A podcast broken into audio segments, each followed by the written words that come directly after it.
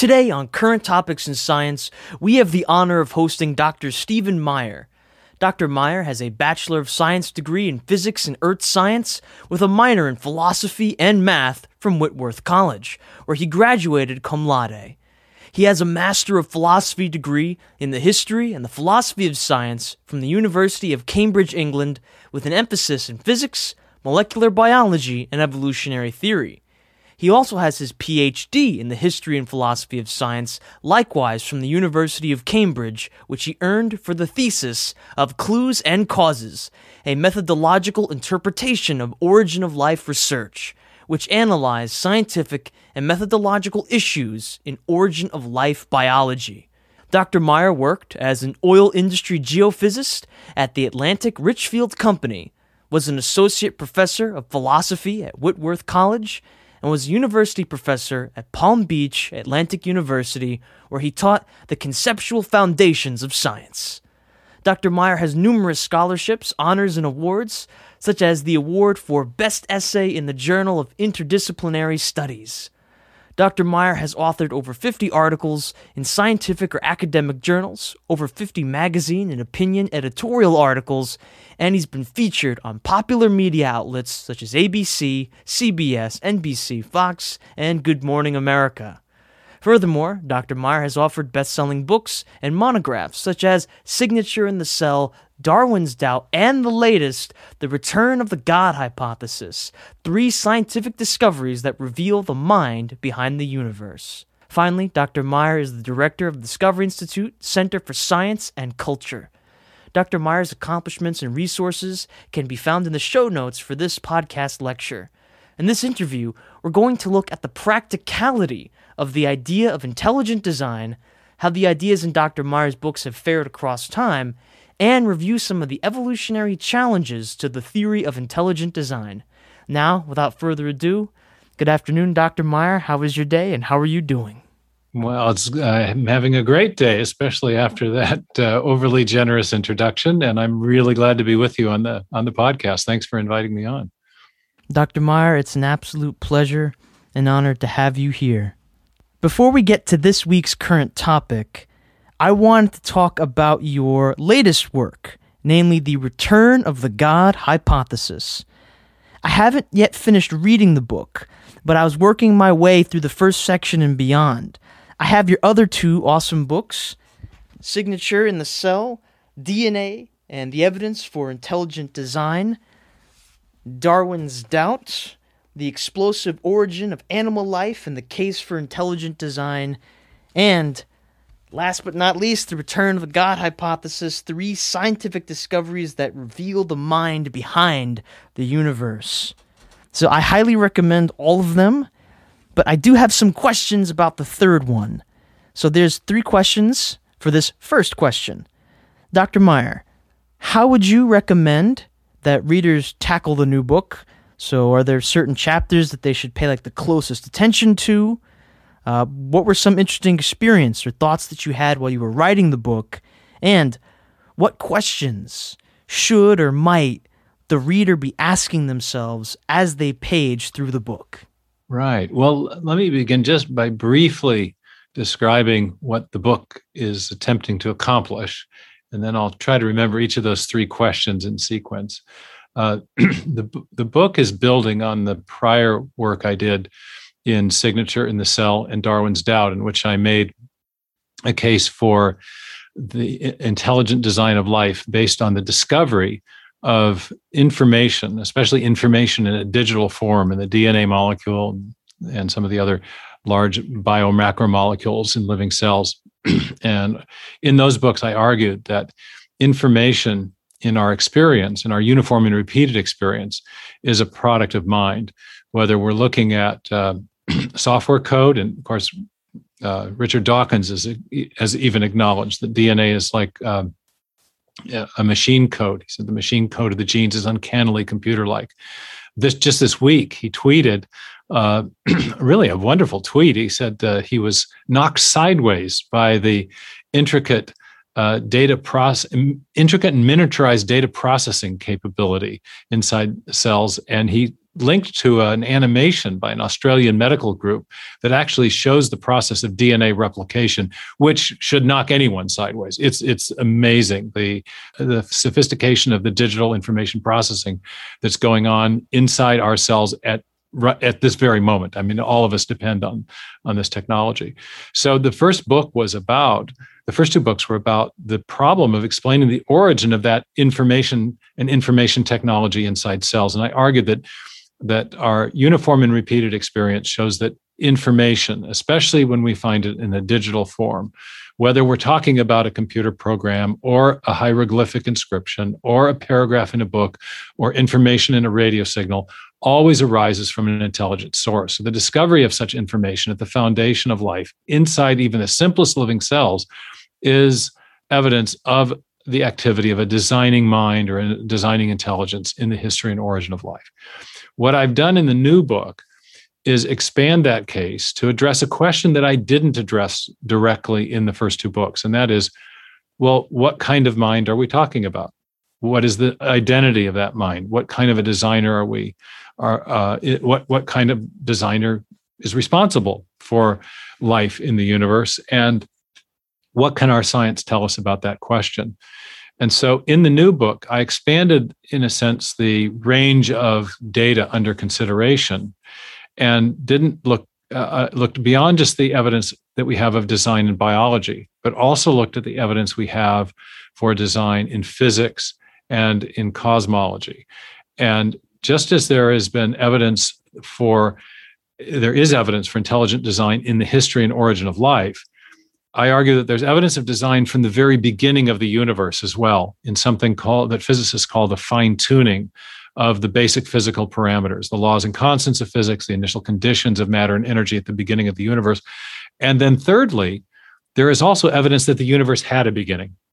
and I argue that those two discoveries, in conjunction with what we know about the design of life based on its informational properties, suggest a designing intelligence that has the following attributes. A designing intelligence who is transcendent and capable of structuring the whole of the universe in its fine tuning and bringing the universe itself into existence from some something that was not material not uh, and not in space and time not matter and energy not space and time. Something that transcends those domains of our physical universe because of the universe itself that comes into existence. And secondly we must have the, the, the, the designing intelligence responsible for life must also be capable of structuring the or fine tuning the universe from the beginning to allow for the possibility of life.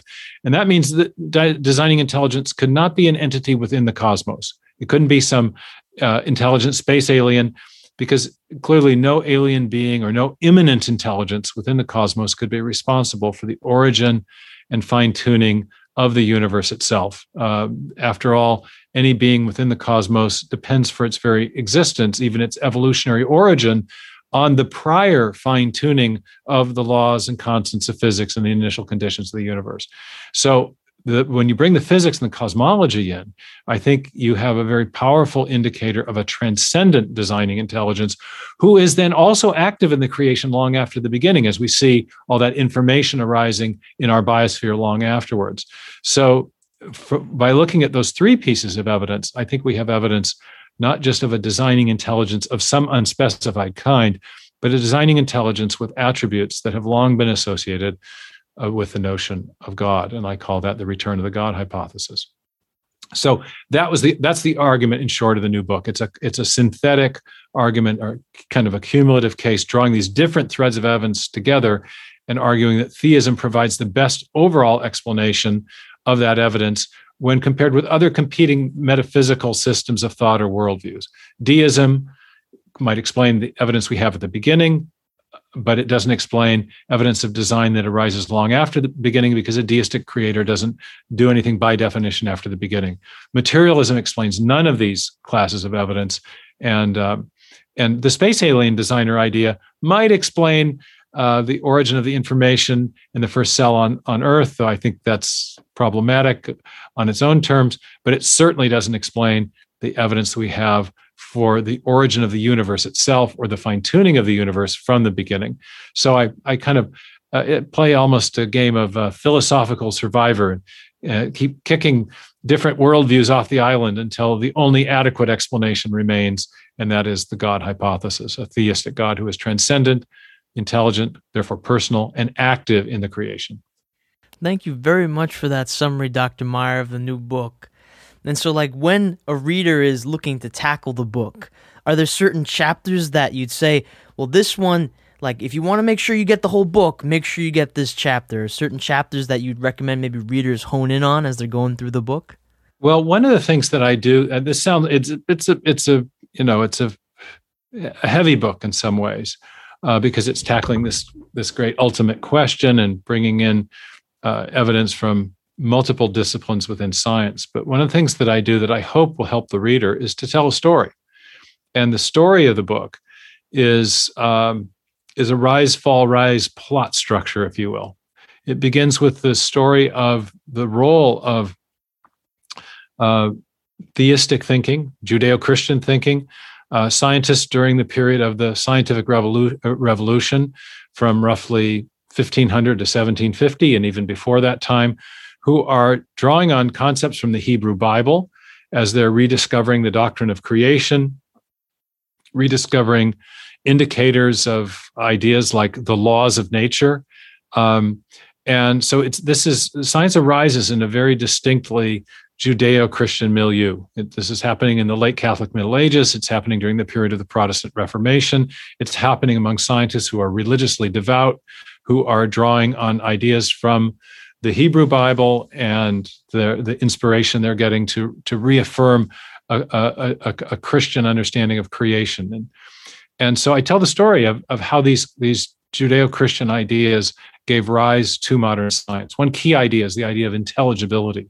The scientists during this period became convinced that, see, that nature had a, had a hidden order that they could understand because it had been made by a rational intellect, namely the mind of God, and that that same rational intellect who made nature also made our minds in his image so that we would be capable of understanding the order, the, the, the lawful order, the design, and the, the rationality that had been built into nature. Um, during this period of time, many of the, the leading scientists, in particular Robert Boyle, Johannes Kepler and Sir Isaac Newton are also making design arguments. They're seeing evidence of design in nature, and they're pointing, uh, as Newton did, to the role of an intelligent and powerful being in setting up nature with this beautiful uh, and mathematically describable order. We lose that perspective, though, by the end of the 19th century, by and large. Uh, figures like Darwin, Marx, Freud, Huxley, Haeckel in Germany uh, these are the great uh, uh, scientific materialists, and they attempt to explain uh, the origin of all things by reference to strictly undirected, unguided natural processes. Um, and go further than that, even when Darwin explains where we came from. Um, Marx had a utopian vision of where we were going in the future, and Freud addressed the human condition and what to do about about human sense of guilt. These are the big questions that that religion, Judeo-Christian religion, had always addressed, but now they're being addressed from a strictly materialistic and allegedly scientific point of view. And so by the ni- end of the 19th century, we lose this kind of theistic orientation or philosophy of science that had given rise to science in the first place. And what the book does is tell the story of three great discoveries that are bringing that theistic perspective back, or at least should be. And those uh, Uh, discoveries are again that the universe had a beginning, that the universe has been finely tuned from the beginning or soon thereafter to make life possible.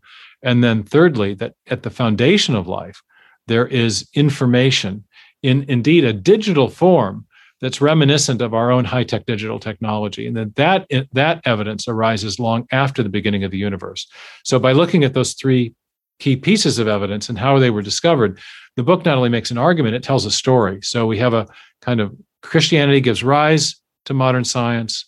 That perspective is lost in the 19th century, but it's it's coming back. And then I tell the story of these three discoveries. So I think for for readers, more than zeroing in on just a single chapter, um, you you can kind of get a little bit of the the overview of where the book's going in the pro, in the prologue in the first chapter. But the main thing is to follow the storyline, and the storyline is uh, just as I've said. Near the end of the book, I respond to objections to the argument for, for the return of the God hypothesis. I, re, I respond to key objections from biologists, from physicists, and from people working in, in cosmology, something called quantum cosmology, and show that in either the objections fail to explain the origin of, for example, the information needed to build life or the fine tuning necessary to life, or uh, they subtly end up presupposing the existence of God for some other reason. Uh, so there's a kind of twist at the end showing that even the strongest objections to what's called the cosmological argument actually presuppose the need for a transcendent intelligence. They, they subtly presuppose such a thing and therefore don't refute the cosmological argument for God's existence. So um, but uh, many readers can profitably read the book through the first 14 chapters and and say, yeah, um, the, the, the the technical objections may be a bit too tough. So then and then they can skip ahead and read the the concluding chapter uh, 20 21 uh, if if it gets a little heavy sledding in in in my responding to very technical objections from biologists physicists and cosmologists. But keep the story arc in mind that's the key thing. There's there, there's an interesting and fascinating story that i think we we can all kind of resonate with because we all sense this is going on. There's a, a returning openness to intelligent design to evidence of god in nature and that was a an idea we we once had that we lost for a time so that's amazing. So the book not only has this amazing foundation laid out in the first 14 chapters, but it even goes a step further, answering interesting objections that are coming up to the ideas presented in the book. Now, I do have another question. Uh, it, it's interesting, though. You know, you said that there's a central story arc to the book. I'm wondering, is there a story behind the story of the book? Like my brother and I actually were working on a book and, uh, you know, we have our interesting fair share of many sleepless nights going over the manuscript. I mean, do you have any, like, interesting stories or thoughts that kind of came into your head as you were writing Return of the God Hypothesis? Well, I have a tremendous sense of finally, of completion, finally getting this over the finish line. Uh, and I tell a little bit of my own story in the book as well. Um, in the first chapter, in particular, I tell the story of my attending a conference in um, uh, I'm embarrassed to say how long ago it was 1985. I was a young scientist, just a couple years out of college. I was doing uh, digital signal processing of seismic data for an oil company. Conference came to Dallas, where I was working, that was um, investigating the big questions at the intersection between science and philosophy the origin of the universe, the uh, a fine tuning of the universe, the origin of life, and the origin and nature of human consciousness. And these topics were being addressed by scientists and philosophers on two sides of a great philosophical divide the divide between the theists, the, those scientists who believed in God, and the scientific materialists, the agnostics and atheists who thought that matter and energy were the things from which everything else came, as opposed to a personal intelligence. And it was an absolutely fascinating conference. And at the conference, in the very first session on the origin of the universe, a, a famous Jewish agnostic named Allan Sandage rose to the podium and surprised everyone by sitting on the panel with the theists. And during his presentation on the origin and fine tuning of the universe, he explained how this evidence, as well as others, had led him to consider the possibility of God's existence and ha- and at the conference announced that he had uh, had a religious conversion and was no longer an agnostic, was no longer an atheist, no, or a materialist rather, but he was now a theist and had come to believe in God because of, not in spite of, evidence from his own field, and um, and so uh, that was you know quite an extraordinary uh, talk to witness. And in the next session on the origin of the first life, another scientist named Dean Kenyon, who had been a leading chemical evolutionary theorist, announced that he had repudiated his own theory of the chemical evolutionary origin of life. That's the idea of the first life coming out of the prebiotic soup as a result of undirected chemical processes. And he announced that he was um, had come to accept that there was some evidence of design in the digital code that was present in the DNA and actually said that it was time for the philosophers to reopen the question of natural theology. Could we know the reality of God from looking at nature? And this was also a mind blowing kind of uh, uh, event where you have a leading scientist announcing an, an, intellectual conversion to theism as a result of scientific data. So I got fascinated with both these two questions, ended up meeting another one of the scientists who was at the conference on the panel uh, on the origin of life. And over the next year, had many long conversations with him. Within a year, I was off to Cambridge and decided I wanted to work on the origin of life question. And I, so in other words, I did a deep dive initially on the question of biological, the evidence of design in biology. Was there compelling evidence or not for intelligent design in biology? Ended up in 2009 writing Signature in the Cell. But then after I wrote that book and Darwin's Doubt, I had many questions about, well, what do you think about the identity of the designer and i began to think again about those those early cosmological arguments to which i'd been exposed and thought you know if if those are solid then we can say a lot more about the identity of the designer especially i thought and so i've been really thinking about this question for 36 years something like that and and had even right after the conference began to work on a little documentary film script for a small company. That didn't work out. I ended up going to grad school, but I've been thinking about this for a long time. So for me, there is a story uh, behind the story in writing the book. It's kind of almost my life story. and so I've been thinking about this so much and for such a long time. That is amazing. It sounds like you had to do a lot of soul searching and all those scientists in order to make the leap from either agnosticism or atheism now to belief in theism or God uh, you know, they had to maybe ask a lot of tough questions. So, are there any questions that maybe a reader you feel might be asking themselves, or maybe you think maybe they should be asking themselves as they're going through Return of the God hypothesis? Well, the book raises, I think, many of the important questions that people will want to be thinking about. The, the first, I think, is uh, the first thing everyone wants to know is uh, uh, well, on what basis could we even think about uh, science pointing to God? What kinds of discoveries might might lead us to such a radical conclusion? Most most of science, and this is something I readily acknowledge, uh, concerns ongoing processes of nature, how one part of nature affects another, or what nature ordinarily does without any apparent guidance or assistance from outside. And so, a big part of science is essentially neutral with respect to these big questions. Um, the formula for salt is the same whether you're a theist or a materialist or a pantheist or whatever.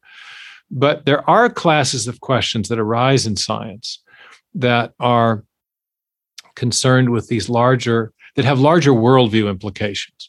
And typically, those questions are about either human nature, the nature of the human mind, for example, or they're about the origin of the universe and life and different life forms.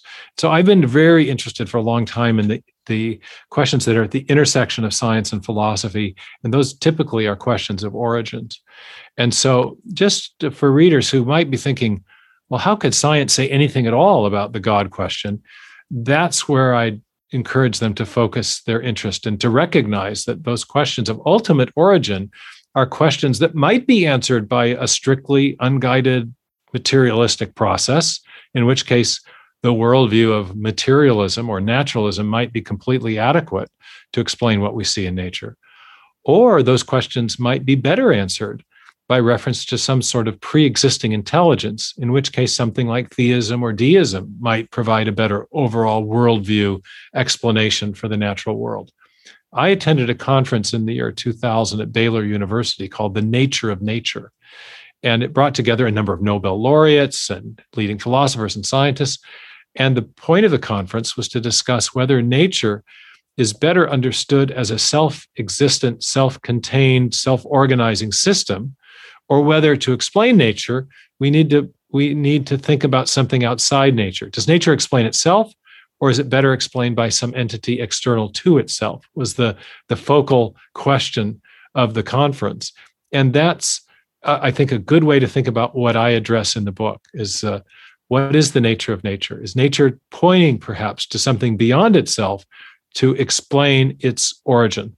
And uh, and I argue that indeed it is that the best evidence that we have from physics, biology, astronomy, cosmology, etc., is that there is a designing mind that's responsible for what we see in nature, and that the designing mind must have even must even exist independently of nature to account for everything we see in nature as a whole. Dr. Meyer, thank you so much for those thought provoking questions. And I'm sure that many readers are going to enjoy the new book, The Return of the God Hypothesis. But since this is current topics in science, we're going to quickly look at this week's current topic. So, this week's current topic is an article by Adrian Woolfson. I think that's how they pronounce the name. So, they're the author of the book Life Without Genes. And Woolfson's article is a review of the book Evolution Gone Wrong The Curious Reasons Why Our Bodies Work or Don't, which features some of the latest evolutionary arguments and points against the intelligent design theory. Woolfson says that human beings have fallible bodies and that a series of evolutionary trade offs means that even healthy bodies operate at the edge of acceptable performance, predictably prone to fail. In this article, Woolfson makes the case that the human jaw, the human eye, and human bipedalism or bipedalism are all examples of unintelligent design. And he also says that human beings are poorly designed on an anatomical level, saying, one requires no better evidence of our design's lack of metaphysical oversight than the absurd configuration of our esophagus and trachea, so near each other as to invite trouble a benign creator would surely have designed a respiratory system in a way that did not leave us in perpetual fear of choking. But once again, this apparently bizarre arrangement results both from our evolutionary origins. The lungs began as an offshoot of the digestive system, and from the requirement from a descendant larynx. This clunky anatomical fault may give us a fright every time a hot dog takes a wrong turn at the intersection, as Mr. Bezzerides writes, but it also facilitated the origin of human speech. So, Dr. Meyer, what do you think of this article? Are human beings just examples of evolution gone wrong? Uh, well, I, I, for one, do not live in fear of perpetual choking. Um, I think that the uh, portion of that that you just read sounds a bit overwrought. Uh, but stepping back from that, uh, there have been these God wouldn't have done it that way arguments going all the way back to Darwin. Um, there has there have been arguments, for example, about the vertebrate eye uh, being poorly designed, and but when you look at these arguments, what they typically fail to take into account are what engineers call um, uh, optimization concerns. Um, and that the what you have is um, with uh, many of these designs that are that are questioned as being impro- uh, suboptimal is that what you have are is actually a constrained optimization in which multiple design parameters are being optimized in a series of trade-offs simultaneously. So the the eye that um, is thought to be suboptimal is also the same eye design that eagles use and have you know their amazingly acute vision. Uh, so um, i think i i'm not familiar with all the systems that uh, this author is questioning but there has been a general problem with these arguments for suboptimality and that is that they tend to look at one design parameter in isolation of all others and say that's not the best absolute way you could have done that without taking into account that the biological system that's being that's being examined is trying to is effectively maximizing multiple parameters simultaneously in a set of trade-offs that give the best overall uh, uh, design for that system uh, and, and, not just looking at one parameter so i've never been super impressed with those arguments um, Stephen Jay Gould made some of the first ones. He didn't think the panda's thumb was was uh, properly designed, but it's a pretty good tool for uh, scraping bamboo, and the pandas rely on it. So um, I, I, would say I would concede and accept that nature is not uh, the, the di- designs we see in nature, or rather the organisms today, are not uh, are not perfectly or infallibly designed. We are all subject to death, and there is evidence of decay in nature. So, um, uh, there is a certain form of intelligent design theory that would suggest that everything must be perfect to be uh, well there, there there in the 19th century there were many people who wrote about design who gave the impression that nature was perfect and there was nothing wrong with it. But um, that was more of a, a neoplatonist view of of intelligent design. Um, not all proponents of intelligent design are theists or necessarily Christians or biblical Christians, but I happen to be such a person. And I think if you can join the theory of intelligent design with a biblical theology of nature, you would expect to t- see two things. And that is number one, you'd expect to see evidence of aboriginal design, good design in the, in the um, orig- in an original system, but then also evidence of decay. And you have a biblical testimony to both that there's evidence of, of, of God's design in nature, but we also should expect to see nature in bondage to decay is actually the biblical phrase. And um, even at the molecular level, we're now seeing this in viruses and bacteria. Uh, uh, um, uh, harmful bacteria and viruses are almost as a rule a consequence of the loss of genetic information. Uh, virulence is the technical term. We have a biologist, a microbiologist, Scott Minnich, who works on this, and um, he's uh, shared that that when you have a virulent strain of bacterium, you can you you can see the places where information has been lost. And he actually has done a natural history of the plague, showing that four successive mutations that can now be tracked in in um, in uh, the history of life uh, are responsible for that incredible virulence and that killed so many people. So, from a a a, a, biblical ID perspective, I would expect to see both evidence of original design and subsequent decay. And that's exactly what we do see in nature. And so I think that provides confirmation of that perspective. Dr. Meyer, thank you so much for looking at the current topic.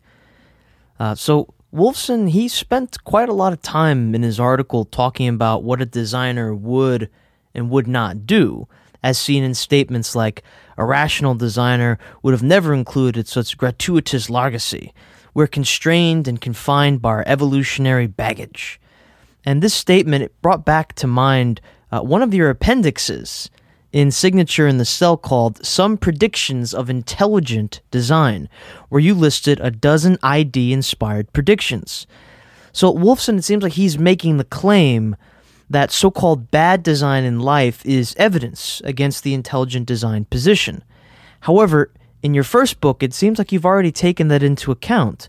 One of your predictions was if an intelligent and benevolent agent design life, then studies that putatively bad designs in life, such as the vertebrate retina and virulent bacteria, should reveal either A, reasons for the designs that show a hidden functional logic, or evidence of decay of originally good designs. I guess I did say it right. That's a, a shorter way of saying my previous answer, right? Um, and that's what the, uh, with the vertebrate retina. That's exactly what's been revealed: is that there was a hidden logic that made clear why the trade-offs were made. Uh, of it, there was a, there was a constrained optim, optimization of multiple parameters, um, design parameters simultaneously, and so it's it's a very good overall design, even if if uh, some individual parameters are not completely optimized. And then, secondly, the uh, other the other case um, is the case where you have evidence of decay, and we we do see a lot of that as well, especially at the molecular level. That's after all what mutations produce. I think the inversion here is, and the, the challenge to the evolutionary biologist is um, is that they have inverted the relationship between good design and mutation. They want to say that mutations are the engines of innovation and creativity, and that the evidence of, of uh, suboptimal design proves that there is no designer. I would say that mutations degrade original good design, and that, that the evidence we have of design, like functional information and irreducible complexity, are evidence of an original design the activity of original designer and that mutations which they to which they attribute creativity are a means by which that design is degraded. Um, so they've they've attributed creativity to, the, to a degradative process and that's i think what we eh, the opposite of what we see in nature. Um, so um, also you know the a perspective like that offered by by uh, Dr. Woolfson, I presume he's a doctor of some kind, um, presupposes that the mutation selection mechanism has the creative power to produce uh, these even suboptimal designs. And I would challenge that and have challenged that in Darwin's Doubt, for example. I don't think mutation and selection has the, the creative power to produce even new protein folds, novel protein folds. It can it can slightly modify existing proteins and protein folds, but it does not seem to have the capability of producing novel fo- protein folds, let alone new organ systems or body plans. So until there's a, a, a viable mechanism of undirected evolutionary innovation, I think it's it's silly to or it, it's it's uh, not very persuasive to argue that um, uh, designs that we judge to be suboptimal are evidence of the creative power of evolution. We don't have independent evidence of that mechanism having that kind of creative power. And that's being increasingly recognized by evolutionary biologists themselves who are saying things like um, natural selection explains the survival, but not the arrival of the fittest. Um, th- there was this conference in 2016 at the Royal Society in London, convened by many evolutionary biologists who now doubt the explanatory adequacy of the neo Darwinian mechanism. So, simply pointing to designs that you find to be suboptimal does not really provide positive evidence of any evolutionary mechanism capable of producing any design, optimal or otherwise. Dr. Meyer, if you don't mind, I'm going to go a little bit off script because I want to make sure I'm kind of tracking with you. So I was thinking kind of about an analogy as I was listening to you. So say it's almost like we have cars, right? The the designer, you know, you know, all you make all the cars, right? And now you can't, like you said, there's engineering trade-offs. So you can't expect, you know, one wheel that might work for another to work perfectly in another. But another point is that the cars they're rusting out, and that's almost like the mutations. That's not making them better that's everything's degrading. It's more like extinction, not evolution. Car is a good analogy there because you might look at the car engine and say, gee, you know, this wasn't designed. I mean, a, a really rational designer would have made this car capable of flying as well. Um, and then you look at the rust on the car and you say, see, it's it's this is this is suboptimal. It's obviously degrading. But the rust doesn't imply that there was no design, nor does the design for uh, motive transformation or transportation on land mean that it wasn't does you know n- nor does the lack of evidence that the car was also designed for flight mean that it wasn't designed for transportation on land. And i, I think uh, the, the critics of the designs that we see in nature are um, making in one case unrealistic expectations of any design since all designs require such trade-offs. And secondly treating decay as if it were evidence of no original design, when in fact you can't really have decay of a design if there wasn't design in the first place. Well, thank you. I'm glad that uh, the analogy worked out. I just wanted to make sure I was tracking with you. Now, to go back to the subject of the predictions in your book, I want to take a look at the, the dozen ID inspired predictions list again. I've always wanted to actually hear you give maybe like a separate talk on like every single one of these and explain uh, how you maybe went about compiling them.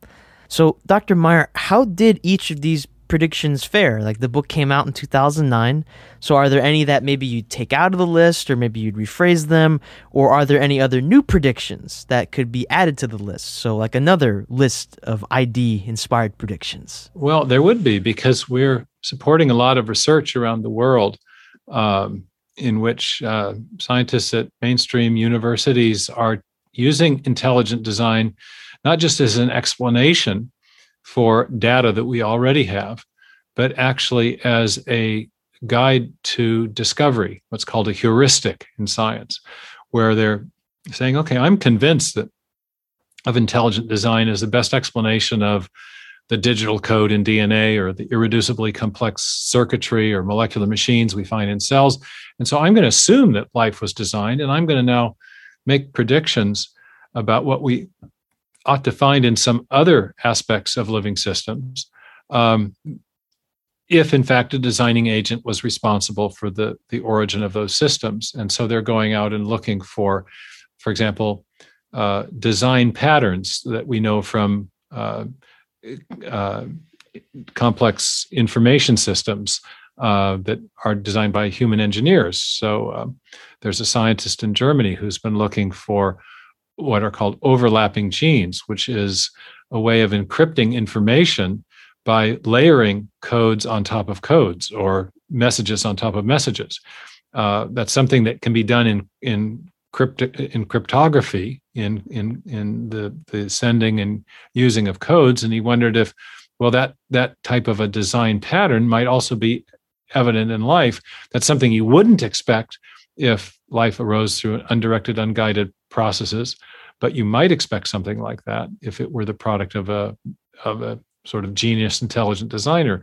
And he has in fact found that there are overlapping genes in all six reading reference frames, both in the forward and reverse direction in the genome of bacterial cells. And there have been about 17 peer reviewed papers now published on that topic. Um, and much of that research was funded by, by our own institute. So that's an example of an ID generated uh, prediction, uh, a discriminating prediction, one that wouldn't have been made by proponents of mutation and selection. Uh, and it's been confirmed. More generally, I think one of the most important predictions I made in the uh, the epilogue of signature in the cell and other uh, intelligent design proponents have made is that the non-coding regions of the genome, the parts that were thought to be junk, uh, would turn out to be importantly functional. And in 2009, one of the objections to the book that was posed at the time was, well, if if the information in DNA is evidence of a designing intelligence, then what do we say about all of these, all of this non-coding DNA that isn't functional? Uh, and I included in an epilogue in the 09 book a number of initial indicators that that non-coding DNA would turn out to be coding. But I also listed it uh, as a prediction that we'd get more evidence of same. And indeed, we have. Within a couple years, the ENCODE project was published. And now it's, I think, widely recognized that the majority of the non-coding DNA, uh, upwards of 85%, does perform an important function in the cell or many important functions. Overall, the non coding regions are functioning much like an operating system in a computer, which are coordinating, in this case, the timing and the uh, and uh, um, the timing and expression of the coding files of the the protein coding parts of the DNA. So there's there's a kind of hierarchical organization of information where you have some information controlling the timing of the expression of other information that's built into the overall genome. So the junk DNA has turned out not to be junk, just as we did predict. Dr. Meyer, those predictions, they sound like exciting research projects. And speaking of research projects, I'm wondering how holding, you already kind of touched on this, but how does holding to the intelligent design framework impact research? There was a lecture that you gave with Dr. Douglas Axe called Intelligent Design 3.0, where you mentioned how Professor Shapiro graciously named Richard Sternberg as the first one to have the insight that the non coding regions will be functional. Though we will have differing evolutionary philosophies, I need to acknowledge my colleague Dr. Sternberg saw this first. He saw it first because he holds to the view that life was designed by intelligence clear that the quotation probably ends after he saw it first. Shapiro did not go on to say he saw it first because he holds to intelligence, but that was what he was alluding to when he said that Sternberg had a different evolutionary philosophy. Uh, Sternberg is a proponent of intelligent design. You're absolutely right. And as early as 2001, he was writing papers on the hidden function of the junk DNA. And this was something that he anticipated because of his sympathies for the design hypothesis. And I thought it was very gracious of Professor Shapiro, who is a third way evolutionary biologist. He's neither a neo Darwinist nor a proponent of intelligent design. He's a proponent of a of an idea he calls natural genetic engineering. But but he acknowledged in the Huffington Post in an article after the publication of the ENCODE project that it was Sternberg who first anticipated that these vast stretches of non coding DNA would turn out to be, again, importantly functional for the overall uh, uh, for, for the for the the genome in the cell overall, and that has been borne out. And so that's an example of of intelligent design leading to a uh, some important uh, important discoveries, or at least anticipating those important discoveries. Yeah, I remember when you mentioned it in that presentation. I thought that was amazing. I was like, wow. So what I took away from that was okay, so it sounds like there's going to be lines of reasoning or pieces of evidences or patterns that an ID scientist they might be more inclined to pick up on because they're holding to that viewpoint of intelligent design, whereas maybe somebody who doesn't hold that view, they might not see those things. So, and, and let that, me interject just uh, about why that would be so, because a lot of people have a hard time seeing uh, how that could be. But we know things about how intelligent agents design things. We know the kinds of structures and features of design systems uh, that are present in design systems. Um, and so, knowing something about how we design, for example, complex uh, digital information technology, uh, and knowing that the cell has information technology in it, we might anticipate that some of our known computer design patterns might be at work in the digital information uh, processing systems within cells. This came home to me when one day when I was having a conversation with a Microsoft engineer who was working with us and writing some, he wrote 10,000 lines of code to help us simulate what's called the gene expression system. And uh, he came into my office one day and tossed a book on my table. I see it over my shelf across the way. It's called Design Patterns. And he said, I get an eerie feeling that someone figured this out before us. And I said, What do you mean? What are you talking about? He says, Well, a design pattern is that's a term of art in computer science for an established means of storing or processing digital information. And he said, I'm seeing all kinds of known design patterns from, from high tech digital computing that are present in living cells in, in, the, in the gene expression system. In the cell, he says, or in, in, in our computer, we have hierarchical filing um, files within folders, folders within superfolders, etc. He said, you've got the same thing in the organization of the, of the genome. You've got an error correction me- mechanism in your computer. It's called spell check, right? There's automated error correction in the DNA replication system. And he went on to, stuff about cryptography and encryption of information and storage of information, storage density. And he ticked off all these design patterns that he recognized as someone working in computer science that he was seeing at work in the in the in the in the protein synthesis uh, mechanism or the, the gene expression system and he said he said again i get an eerie feeling someone figured this out and then he said except that the digital technology in the cell is being executed with an 8.0 9.0 10.0 efficiency beyond anything we've yet achieved and he said that gives me an eerie feeling you know so so when you take that kind of an insight and you say well we know things about how human engineers, how software developers, and other types of engineers design things. We know the kinds of principles they employ in getting elegant design and design trade offs. So maybe we should, if, if life was designed by a human and, or by a, a master programmer, maybe some of those same kinds of design patterns would be evident in life and we should go look for them. On the other hand, if you accept that life arose by an undirected and fully naturalistic process that built life from simpler to complex, a bottom up way, not a top down way, with mind constructing an overall architecture and then arranging parts to conform to it. That's the way uh, the way intelligent designers do things, but rather it was more of a random trial and error process. You would expect things like a vast accumulation of, of non-coding DNA that was not doing anything. It was just the uh, the the detritus of the trial and error process. So, bottom up design would produce different types of structures than top down, top down being mind first design. And therefore, the two different understandings of how life was produced or designed would generate some differing predictions about the kinds of features or systemic features or structures that we ought to find in cells for example, Behe has made a lot of this idea of irreducible complexity. It's not something you would expect from bottom up design, but it is something you, you, you routinely find in top down design. And so uh, predictions of the existence of irreducibly complex, functionally integrated uh, multi-part systems is something you'd expect on an ID approach, but not on a on a, uh, a, a bottom-up design approach of, of natural selection and random mutation. That's really incredible. So, somebody who's an ID scientist, uh, sort of like um, the book that your friend gave you, they're going to be looking for patterns of design, but somebody who doesn't hold to that view, they're not going to be looking for that because that's just not part of their worldview.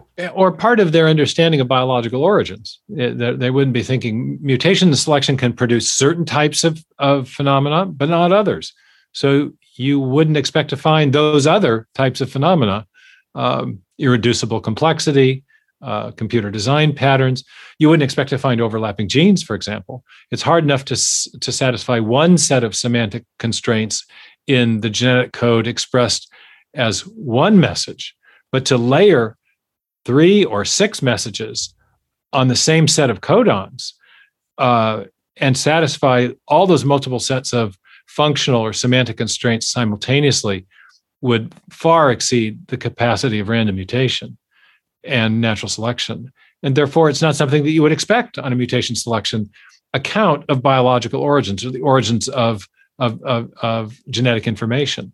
So the, the, that work on overlapping genes is a good example of scientists taking the ID idea and saying, here's something that we might well expect to find if a designing intelligence was attempting to maximize the storage density of information in the cell. It's not something we would expect to find on uh, if mutation and selection were the sole means by which biological information arose. Let's go and look, see which wh- whether we find it or not. If we find it, that would provide additional confirmation of the ID hypothesis. And guess what? It's been found. You know, six overlapping reading reference frames in bacterial genomes. That's pretty exciting. Dr. Meyer, that was some fascinating insight as to how the ID theory can lead to new research. There's actually another ID, or another ID rather, from the ID 3.0 lecture that I'd like to look at. So I remember you were saying something along the lines of how intelligent design has gone through three different phases or three different forms. He said the first one sort of laid the foundation of the ideas and was critiquing evolution. The second phase, it built a very powerful affirmative case for intelligent design. And now the third is about making testable predictions, hypotheses, and doing research projects. You said that your colleague and friend, Dr. Douglas Axe, had said, Why do we keep needing to argue? We've won the argument. It's obvious to anyone who's fair minded. Let's now move on. We'd like to use these core concepts functional integration, irreducible complexity, or the idea of functional information, or what we call technically specified complexity. Let's use those ideas to start making some discoveries. Later on in that lecture, you said that the Discovery Institute had, at that time, 15 different research projects going on. So, Dr. Meyer, may you please share with us some of those discoveries that the Discovery Institute has been making using the ID framework? Well, sure. I can talk about some of them. Uh, you might appreciate that some of the scientists are in uh, positions where they have to be somewhat careful about what they reveal as to their perspective because there's still quite a lot of pushback and although I would say less than 10, 15 years ago. Um, one of the exciting discoveries is precisely the discovery of uh, at multiple levels of functionality in the non-coding regions of the genome. A second is this discovery of overlapping genes. A third discovery that we're uh, that is um, part of an ongoing research project at Mackenzie University in Sao Paulo Brazil, led by Marcos Eberlin, is that the proteanome, the proteins that are produced by the human genome, are quite dramatically different than the proteins produced by the chimp uh, genome. And we're early days in that research project, but we've all heard the number that uh, you know chimp and human uh, DNA is 98 or 99 percent similar we have another project that's showing that that number is itself probably inflated, that it's probably more like 95%, uh, exempting the non alignable DNA, which would drop that number down a little bit lower. But when we get to the proteanome, the consequent of the expression of that genetic information, that number looks like it's going to be quite a bit lower in into the low to mid 80s at best, suggesting that whatever is processing the information, the post transcriptional processing of the genetic information in the uh, case of chimps and humans is quite different. So that we can increasingly look at the the information in DNA as a kind of library of of possible uh, genetic information that can be expressed in different ways depending on the how the uh, other informational structures in the informational hierarchy are using the information according to the needs of the organism you can't really account for the anatomical and behavioral differences between chimps and humans on the basis of a mere 1 or 2% difference in the DNA, or probably even on the basis of 5 or 6% difference in DNA sequences. So something else is at work that produces those that is responsible is the difference that makes a difference and and marcos eberlin's research suggests that that may be in the post transcriptional processing and in the informational structures in the rest of the informational hierarchy, the epigenetic um, and ontogenetic information that is that is crucial to accounting for differences in body plans and behavior and so forth. So that's another uh, really exciting ID research project. Um, uh, we have a, an ID research project on what's called the waiting times problem. And we've had some very interesting uh, initial papers published on that. Uh, if you take, uh, analyze the mutation selection mechanism using standard population genetics mo- modeling, uh, it follows that we ought to be able to calculate something about how long we should have to wait for certain levels of biological innovation to occur if we know factors like the um, mutation rate, the generation time between parent and offspring, um, and so forth, and um, and the population size. Sorry, and so uh, we have a, a, team of scientists, paleontologists, uh, structural biologists, and mathematicians, uh, population geneticists, all very high-powered people. Uh, starting to develop very sophisticated models by which they can assess how much time will should be associated with a given evolutionary change, whether it's the origin of feathers or the origin of structures in a, in a, uh, aquatic um, mammals like whales from prior alleged uh, uh terrestrial ancestors, etc. So, making specific waiting times calculations uh, uh, with respect to very specific uh, um, morphological innovations that arise in the history of life and uh, and that's that's an exciting uh, uh, way of testing the mutation selection mechanism. And if you find that the uh, the mutation selection mechanism and other, uh, say, complementary evolutionary mechanisms require waiting times in excess of uh, what would be allowable by reasonable population genetics modeling, then it's also reasonable to infer that something other than those undirected evolutionary mechanisms played a role in the origin of those systems. Um, so th- those are a few examples of, of some of the projects that we have going on.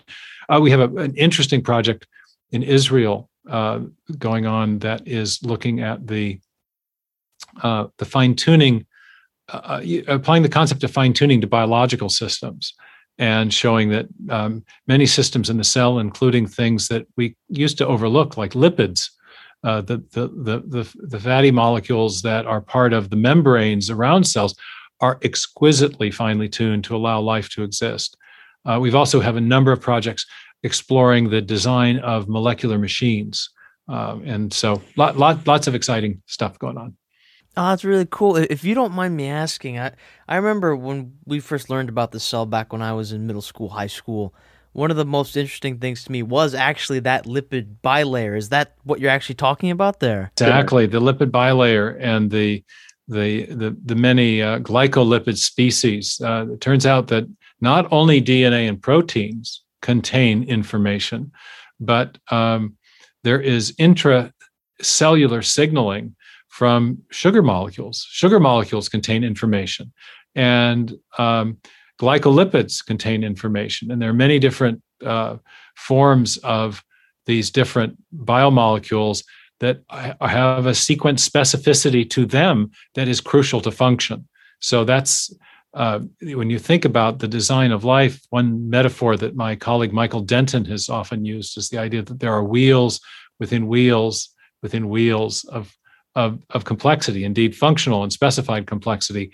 And so I think we have a lot of research to do. We're not going to exhaust anytime soon our appreciation for the functionally integrated and informational complexity of living systems. Dr. Meyer, thank you for going over all those amazing discoveries. Now, there was a discovery that you brought up in ID 3.0 that I want to touch on because it's the intersection between intelligent design theory and cancer research. You said, We think that intelligent design has a lot to offer in cancer research and that there are powerful or some very potent, excuse me, that there are some really potentially very powerful approaches to some really serious medical problems coming out of ID research. In the lecture, you spoke about how the Discovery Institute is funding the work of Dr. Tour, who is using principles derived from studying the nanomachines in nature to redesign nanomachines to solve some pretty important human problems. Dr. Meyer, may you please elaborate more on the connection between ID and cancer research? Have there been any interesting breakthroughs? Well, I think there's something already taking place in cancer therapeutics that expresses some of the key insights that have come out of the mathematical analysis of the plausibility of Darwinian evolution and um, what's called this this waiting times problem. Uh, it's increasingly recognized that one way to attack uh, malignant cancer cells is not with a single drug, but with a cocktail of drugs. And there's an underlying population genetics mathematical reason for that that uh, it reflects work that was or insights um, and i'm not saying that cancer research people are necessarily drawing directly on these insights but the theoretical explanation of why these cancer therapeutics work is uh, something that comes right out of michael behe's work in the edge of evolution and right out of some of the other work that we've done on the waiting times problem. Um, and that is that the, the recognition that if you need multiple coordinated changes that the waiting times um, required for multiple coordinated changes at a genetic level increase exponentially. And so you can very quickly get beyond the waiting times available, the, the, the time available of for the entire evolutionary history of life on Earth, if what is required are sometimes three, four, five, six, seven mut- coordinated mutations. So what cancer researchers have been doing, uh, or cancer therapeutics, have been have been whacking uh, malignancies with a cocktail of drugs that require the malignant cells to mutate in multiple ways simultaneously. And expecting those multiple coordinated mutations to occur requires a waiting time in excess of what's available to them. And so whereas one drug may not do it because the the cells can quickly mutate to avoid the effect of the drugs uh, multiple uh, a, cocktail of drugs requires multiple coordinated mutations, which exceeds the um, the, the, the the time available to the organism on a probabilistic basis. So that's a that's I think a, a connection between some of the work that our ID people have done on this waiting times problem and something that's already going on in cancer research, and it may also I think um, bear out in the problem. It may have some some implications and consequences for the way we attack antibiotic resistant uh, strains of bacteria, where a single drug uh, the, the, the, is not going to is not going to be efficacious because the bacterium can quickly mutate and form an anti, a, a, a resistant strain. But uh, if you hit the, the the the resistant strain with a cocktail of, of drugs, you may be able to put it out of business by requiring more coordinated mutations than can be reasonably expected in all of evolutionary time. So that's a, something. Uh, Tour's work is really interesting because what he's he's we started supporting his work because his uh, he was developing these tiny uh, miniature machines that uh, were humanly designed. And what he was first developing were little nano cars. You could put about 50,000 of them across the width of a human hair. And there were there have been different research groups that have nano car races. And um, this was uh, from this, Tour developed a really original critique of origin of life research because he showed that in living cells there are much more sophisticated molecular machines than the ones that he and his group and other groups were making. But to build even the simple machines that he was developing required the use of uh, very sophisticated laboratory techniques, uh, purified reagents that you purchased off the shelf, and the execution of a very specific multi step chemical recipe, which involved introducing the right reagents at the right time and the right concentrations with other reagents, removing unwanted byproducts and reactions, um, heating things to certain temperatures, quickly cooling them at the right time, et cetera, et cetera, et cetera. He gives a fantastic talk on this, which is actually quite funny because the, the, the chemical recipe to build uh, even a simple molecular machine is in, has so many intricate steps. It's extraordinary. And now, from our point of view, that's a that's uh, when that's clearly a, an expression of intelligent design, right? Um, what he then argues is that people doing, trying to simulate the chemical evolutionary origin of life, are simulating the, in the best of cases, they're massively interfering in their simulation experiments. It's a problem known as investigator interference. And they're not building anything even as complicated as his nanomachines, his nanocars. Uh, and so, if you need massive intelligent intervention to build even simple life relevant chemicals, um, you haven't demonstrated the undirected chemical evolutionary origin of life. And so, in addition to doing this interesting proof of concept nanoengineering, Tour was using lessons learned from that to provide a really powerful critique of undirected chemical evolutionary theory. Now, I should stipulate that, that Tour is not himself a proponent of intelligent design, though he's increasingly sympathetic to the idea. He's often careful to say he does not, as a chemist, have the the the uh, the tools to make the case that, for example, um, we do in books like my book, Signature in the Cell.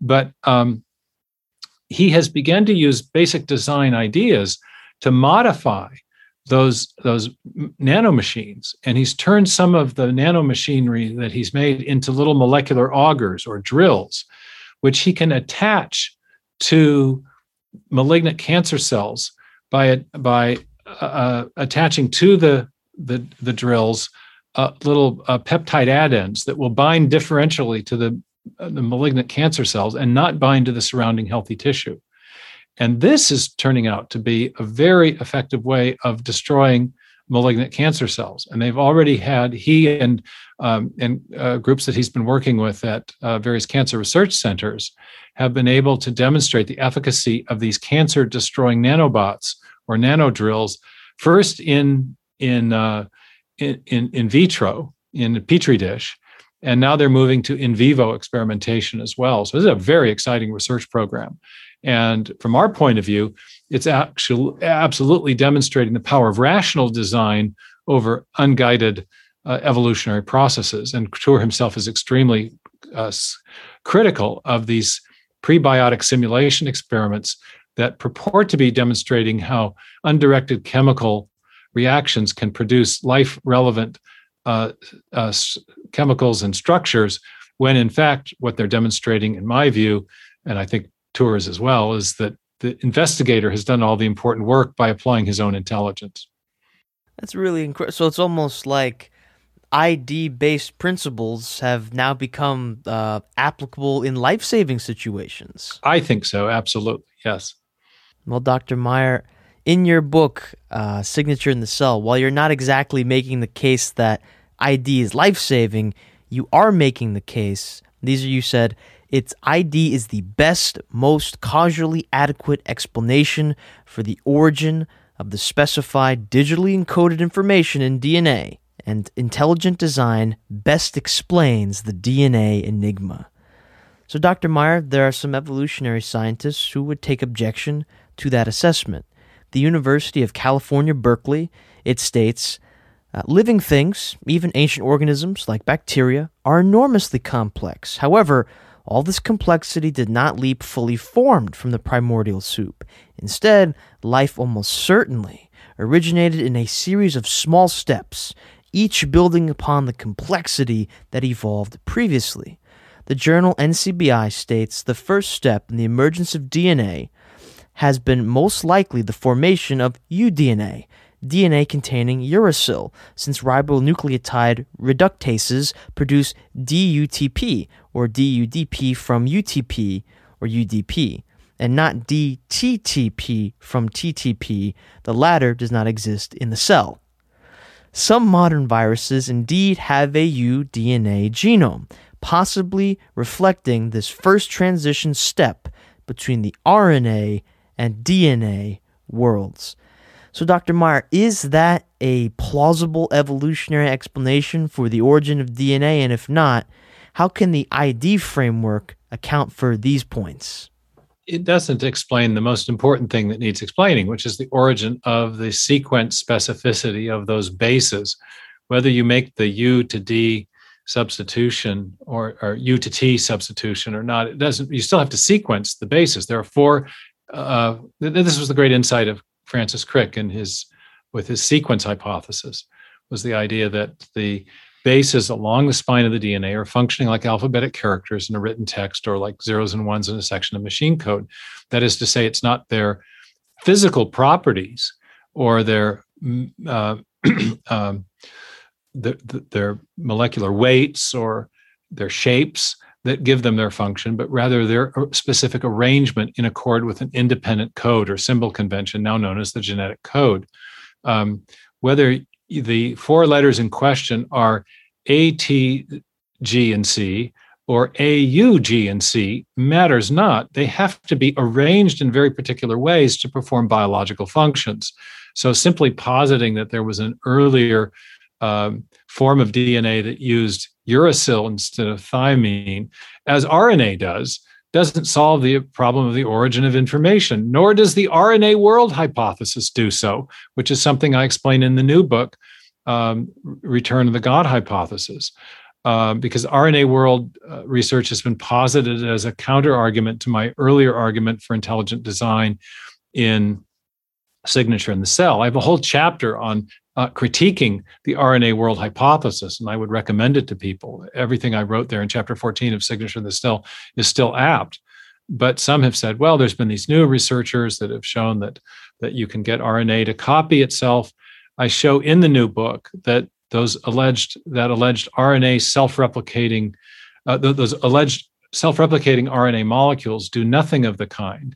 What they're actually doing is fusing two pre-sequenced halves of another RNA molecule together. They're joining, making one linkage. They're not um, copying a whole molecule, which would require what's called polymerization, not just ligation or, or fusing. And secondly, the, the pre-made halves have to be sequenced by the investigator, as does the original ribozyme. And so the bottom line is that the best we've been able to do making our own synthetic molecules of RNA, our own in ribozyme experiments, uh, that is, RNA molecules that allegedly can create the first self replicating system. The best we've been able to do in the lab is make RNA molecules that can copy about 10% of themselves. And only then, if the experimenter specifically sequences the information carrying bases, the A's, U's, G's, and C's on the RNA, or the A, C, G's, and T's on the on the DNA. So positing an earlier information bearing molecule doesn't solve the problem of the origin of life unless you can explain the origin of the information on the molecule. And that applies to DNA and alleged earlier versions of DNA and RNA uh, as well. All of those molecules are only functional if the bases are sequenced properly. And as Christian de Duve, the great Nobel laureate in uh, biochemistry and molecular biology, who was a, a, leading origin of life researcher, put it that no one, with respect to the RNA world, he said, no one has yet figured out how to sequence the molecules, how to hitch them together in the correct sequence. That's an unsolved problem. So, uh, what you just cited does not address the fundamental problem of the origin of information. Dr. Meyer, thank you for going over the evolutionary explanation for the origin of DNA And while we're on the subject of evolutionary explanations, the takeaway I got from your book, Darwin's Doubt, was that intelligent design is the best explanation for the origin and the physical traits of life. In your chapter, The Possibility of Intelligent Design, you wrote, Clearly, standard evolutionary theory has reached an impasse. Neither Neo-Darwinism nor a host of more recent proposals have succeeded in explaining the origin of the novel animal forms that arose in the Cambrian period. Yet all these evolutionary theories have two things in common. They rely on strictly material processes, and they also have failed to identify a cause capable of generating the information necessary to produce new forms of life.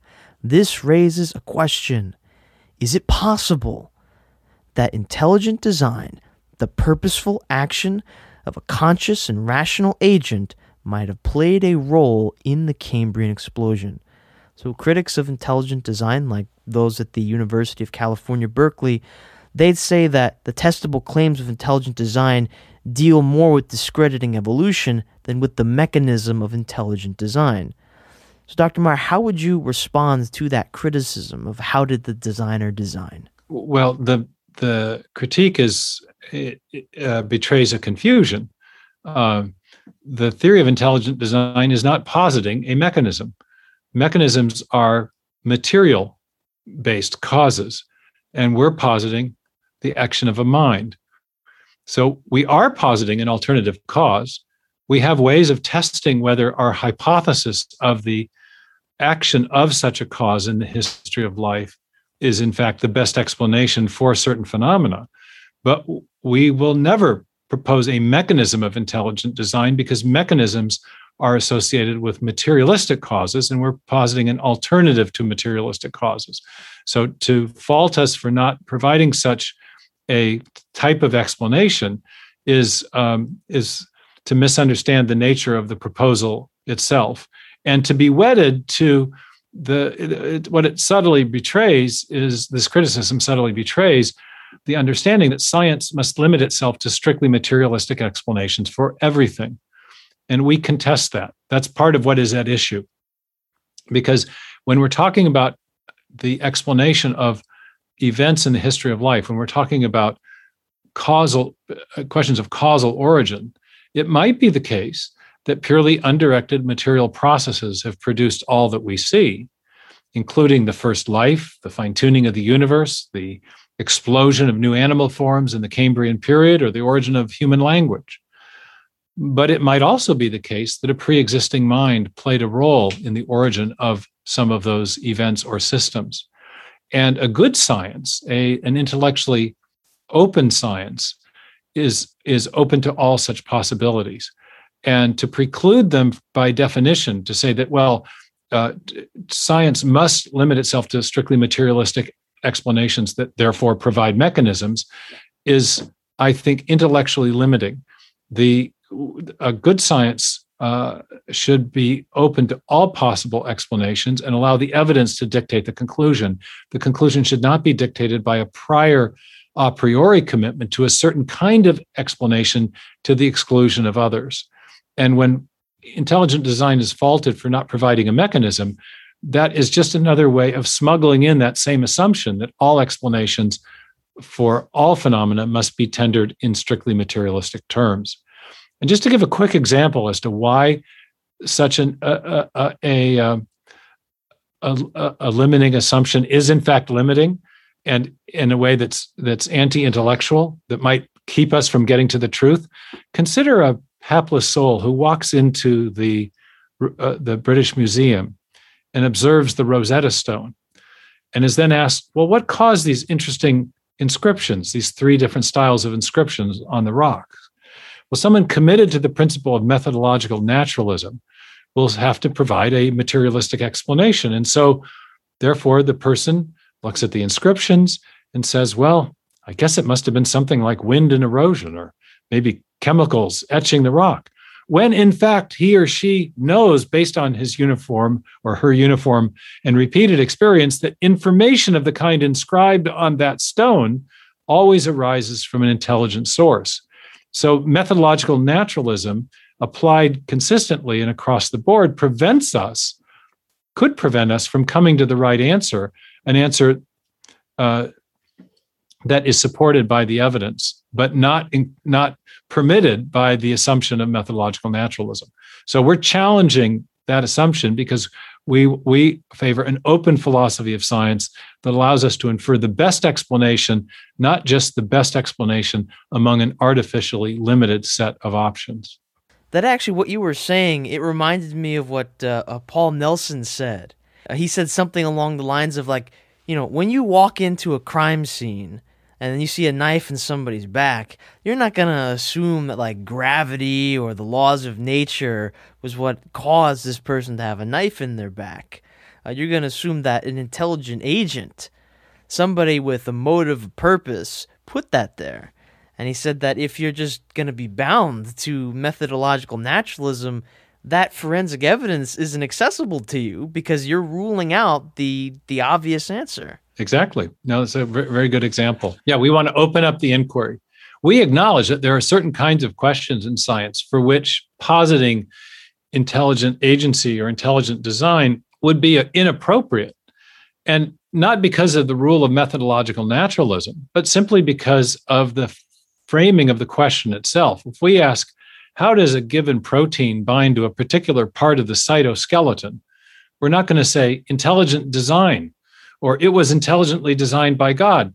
We're going to say, well, it binds when this part of the molecule attaches to this part, because you're asking about how one part of nature affects another. The frame of the question requires a naturalistic answer. But not all questions in science are framed in that way. Some are about ultimate causal origins or causal origins, in which case we need to be open to all different possible types of causes.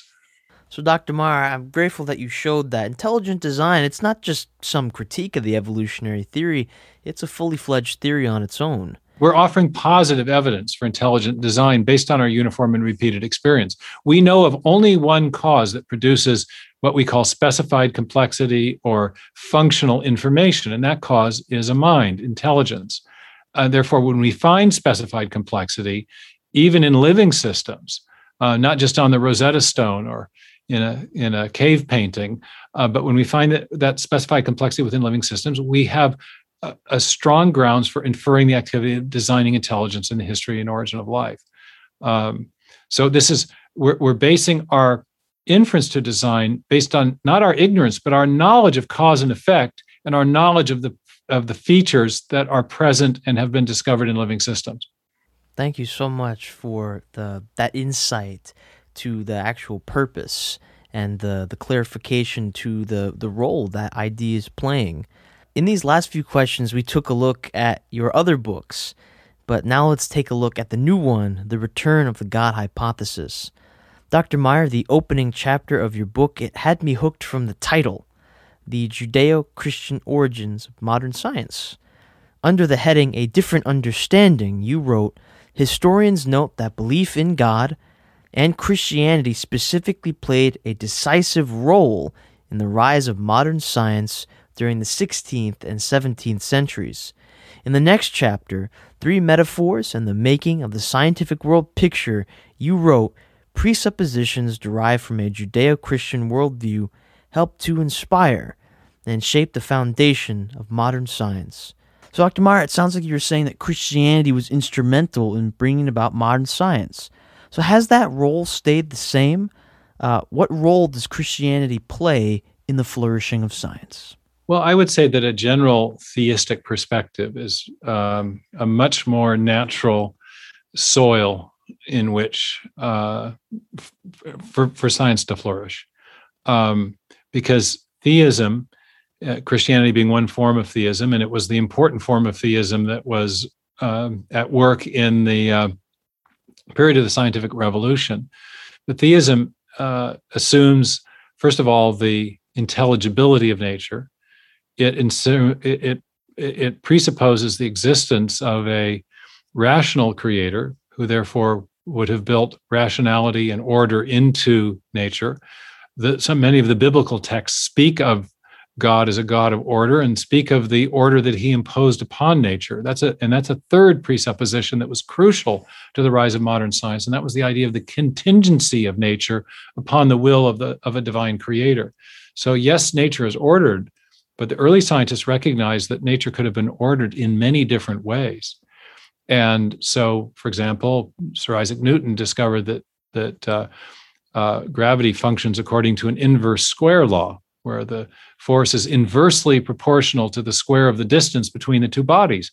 But it might have been inversely proportional to the cube of the distance between the two bodies, or it might have had some other mathematical relationship governing the gravitational attraction.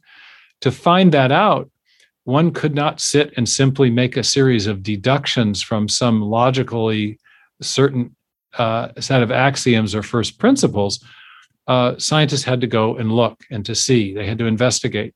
So the understanding that nature was contingent, yes, there was an order there, but unlike the Greeks who thought that the order in nature was sort of intrinsic to it in a logically self evident way that would allow scientists or philosophers simply to kind of from their armchairs deduce what nature must be, the early founders of modern science understood that nature had an order that had to be discovered by investigation, by observation.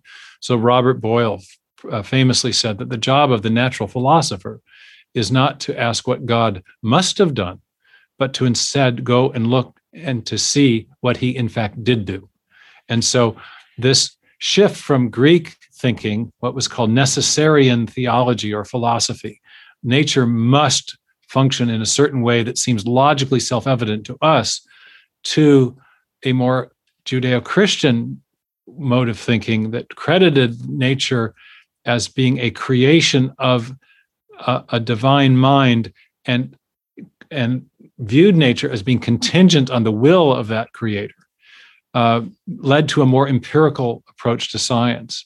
Um, I think, as we've already talked about, the concept of design is very fruitful for science. We know something about how designing agents do things. So we can look to see if similar, uh, uh and, we know what kinds of structures designing agents produce. So we can go and look to see if those kinds of structures are present in nature as well.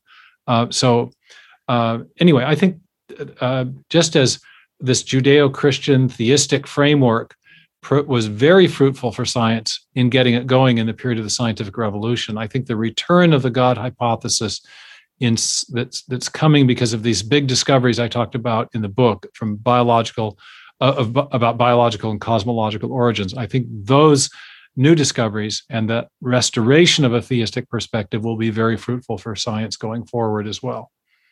Wow, so it's almost like uh, Christianity and science, they sort of fit together like lock and key.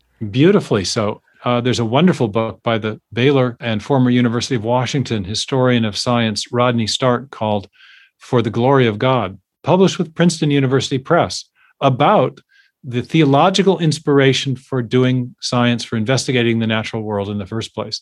The Principia, after all, was Newton's attempt to expose the mathematical principles that underlay the, the functioning of the physical world. And in so doing, he believed he was bringing glory to the mind of God th- that had conceived of those mathematical principles and imposed them on nature. He even wrote a theological epilogue to his great work called the General Scholium, in which he argued that, uh, first of all, we see evidence of design in nature um, in the exquisite balance of the planetary bodies and the comets and the sun in our solar system, which he said could only proceed from the counsel and dominion of an intelligent and powerful being. And as to the laws of nature, he spoke of them as an expression of God's constant uh, supervenience or, or, or governance over nature and said, In God, all things are held together you know so that so he had a profoundly theistic philosophy of nature or theology of nature and he also made arguments that we could categorize as natural theological arguments nature pointing to god. So this was science was a profoundly theological project at its inception and there's absolutely no reason that theists working in science today can't continue to make great contributions. And in fact, I think their theistic worldview is an aid in making such contributions, not something that will uh, not a detriment to the scientific practice. That was an amazing quote right there. So, science is theology's project. You said something like that. That was incredible. Our friend John Lennox, uh, the great uh, mathematician and uh, philosopher of science at, in Oxford, uh, has said that I'm not ashamed to be a scientist and a Christian. Christianity gave me my discipline, he likes to say, and so I think that's that's that's true, and I think that um, Judeo Christianity contributed to that. We see the Hebrew Bible was a huge influence on the concept of the laws of nature. There's a historian of science named Edward Zilsel who points out that the whole concept of the laws of nature is a juridical me- metaphor of theological origin. And he goes back to show how the early scientists got the concept of God constraining nature so that it manifested orderly patterns from passages in the book of Job and in some of the Proverbs. So um, I, I, think all three of the Western, the great strains of Western um, Judeo Christian religion have played a role. Uh, certainly the, the Hebrew Bible, certainly late Catholic medieval scholarship was critical to this. Figures like uh, Grosseteste and Aquinas, and the, the Protestant reformers as well, in their emphasis on um, the fallenness of, of man as recorded in the book of Genesis, and that that fallenness meant that we couldn't completely trust our minds. Yes, our minds were made in God's image, but we were prone to flights of fancy, to um, jumping to conclusions, to biases, and therefore we had to test our ideas against nature itself. That also led to a more empirical approach to science. And the reformers, like many of the theologians in the in the late medieval period of uh, many of the Catholic theologians in the late medieval period, uh, also were recovering this doctrine of creation and uh, extricating Christianity from a more Aristotelian view of reality that I think uh, um, undergirded their sense that nature was contingent on the will of a creator and therefore required our, our empirical investigation. That actually reminds me of something that you said in the God, uh, excuse me, the return of the God hypothesis. There was a chapter called the God hypothesis and the design of life you had this interesting picture. It was called multiple competing metaphysical hypotheses, where you had materialism versus pantheism versus panspermism versus deism versus theism. So I'm wondering, do those other worldviews besides theism tend towards the flourishing of science? And if not, why not? Well, I think the most important worldview in that mix is obviously scientific materialism.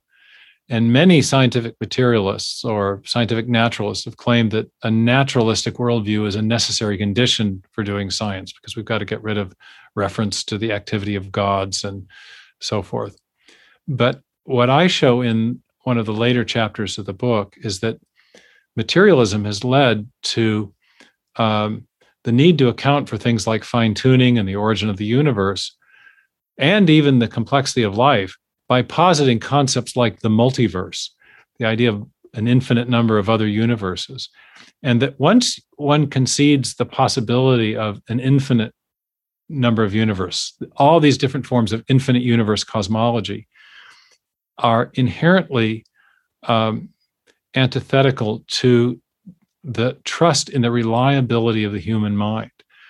If there's an infinite number of universes, and we might be in any one of them, it follows that anything could happen at any time for any reason within our universe because our universe could be governed by, governed by completely idiosyncratic laws of nature uh, that where regular patterns could be suspended at any moment for irregular types of relationships between causal antecedents and consequences consequence. Anything could happen for any reason at any time which makes it impossible to make scientific predictions it undermines our confidence in our scientific explanations of events that we have witnessed in the past. And furthermore, it gives rise to the possibility of what are called Boltzmann brains, um, uh, centers of consciousness that have arisen with false memories as the result of random quantum fluctuations, and that we ourselves might be such entities. And as fanciful and bizarre as that possibility sounds, it's been almost it's been a problem that's been almost impossible to solve by uh, uh, materialistically minded physicists and philosophers of physics. And I go into this in some detail.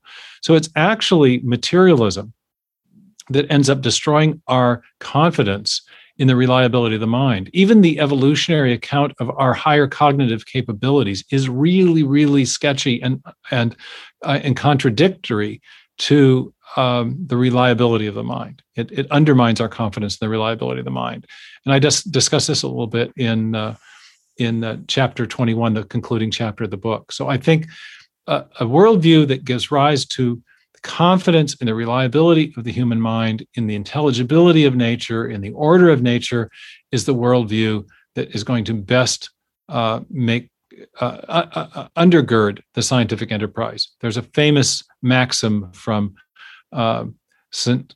Augustine, uh, credo ut intelligam, or credus. Uh, there's a other variant on it. I won't try it. But anyway, the idea we must believe in order to know. What must we believe in order to know? We need to believe in something that credits the reliability of the human mind and the intelligibility of nature. And theism has been by far the most uh, uh, effective system of thought for sponsoring scientific investigation precisely because it affirms those two key propositions that one must believe in order to do science. You know, that sort of reminds me, there's this interesting quote from uh, Sean Doyle. He said something along the lines of uh, Our ability to reason is powerful evidence against materialism. I agree with that. One of the um, arguments that first moved me to a theistic position philosophically was the argument from epistemological necessity. I think theism provides the best explanation for how our minds could be reliable and therefore for our ability to reason at all. Well, Dr. Meyer, we've actually now arrived at our final question. So I love the title of the new book. It's The Return of the God Hypothesis. It does, however, beg this interesting question Who is the God that is returning? Dr. Meyer, the Apostle Paul said, For since by man came death, by man came also the resurrection of the dead, for as in Adam all die, even so in Christ shall all be made alive. So, Dr. Meyer, is the God of the God hypothesis the same God who made Adam, the same God who redeemed Adam's fall? How can we be saved? I, of course, believe that. I've made no um, uh, a secret of the fact that I am a believing Christian. Uh, the book makes an argument for theism, basic theism, a God who transcends matter, space, time, and energy, who is intelligent and who acted to design the universe as a whole and who has acted within the creation that he otherwise sustains and upholds on an ongoing basis. I affirm what both the, the, the psalmist writes that the heavens declare the glory of God, and what uh, St. Paul writes in his epistle that from the things that are made, the unseen qualities of the Creator are clearly manifest his eternal power and divine nature, sometimes translated wisdom, the psalmist m- multiple times says, In wisdom thou hast created all things. So I think we see the evidence of the wisdom and the power of God in nature. I think we see evidence of a God who is transcendent and who is also active in the creation, so not a deistic creator. Uh, there are non religious theists who believe in such a God. And there are other religious traditions who affirm that concept of a theistic rather than a deistic creator. And so the arguments from nature, I think, do not uh, help us um, settle the differences between different forms of theism. I think in Saint, even in the Christian tradition, Saint Paul not only affirms the validity of natural theology, but he also places limits on it. He doesn't say, well, from nature, you can't tell from the evidence of the Big Bang or from the genetic code, you can't you can't discern uh, the Christian gospel, for example. That that to to decide whether that's true, whether the Christian view of of of God or the Jewish view or the Muslim view or various non-religious views are correct, you need other forms of revelation, and that's why theologians make a difference between um, a general revelation and special revelation.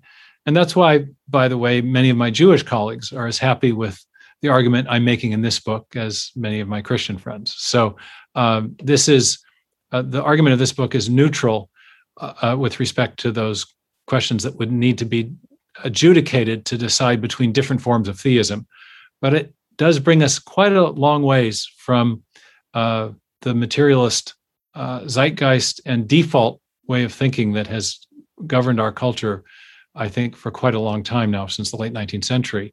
And it even brings us further than I took us in the first two books, making a case for a designing intelligence of some kind. I think we're definitely, we definitely see evidence of nature for uh, an entity, uh, a designing agent who has the attributes that Jews and Christians have long associated with God transcendence, intelligence, and therefore personhood, and a willingness to be active in the creation, not an absentee landlord of deism, and not a space alien. And we'll be hearing a lot about space aliens in the next couple of weeks, I think, with this report coming out about the UAPs from the Navy. If such things exist, and I don't have any any considered opinion to offer on that, um, they certainly still do not explain the origin of the universe or its fine tuning or even the origin of life. I think for that we need a transcendent intelligence to account for what we see in nature. Amen. And so, uh, if you don't mind, I'm going to ask one more question. It's uh, kind of uh, off the script, but I remember you mentioned that you there's got the general revelation, so that's what we can see in science, and you have the special revelation.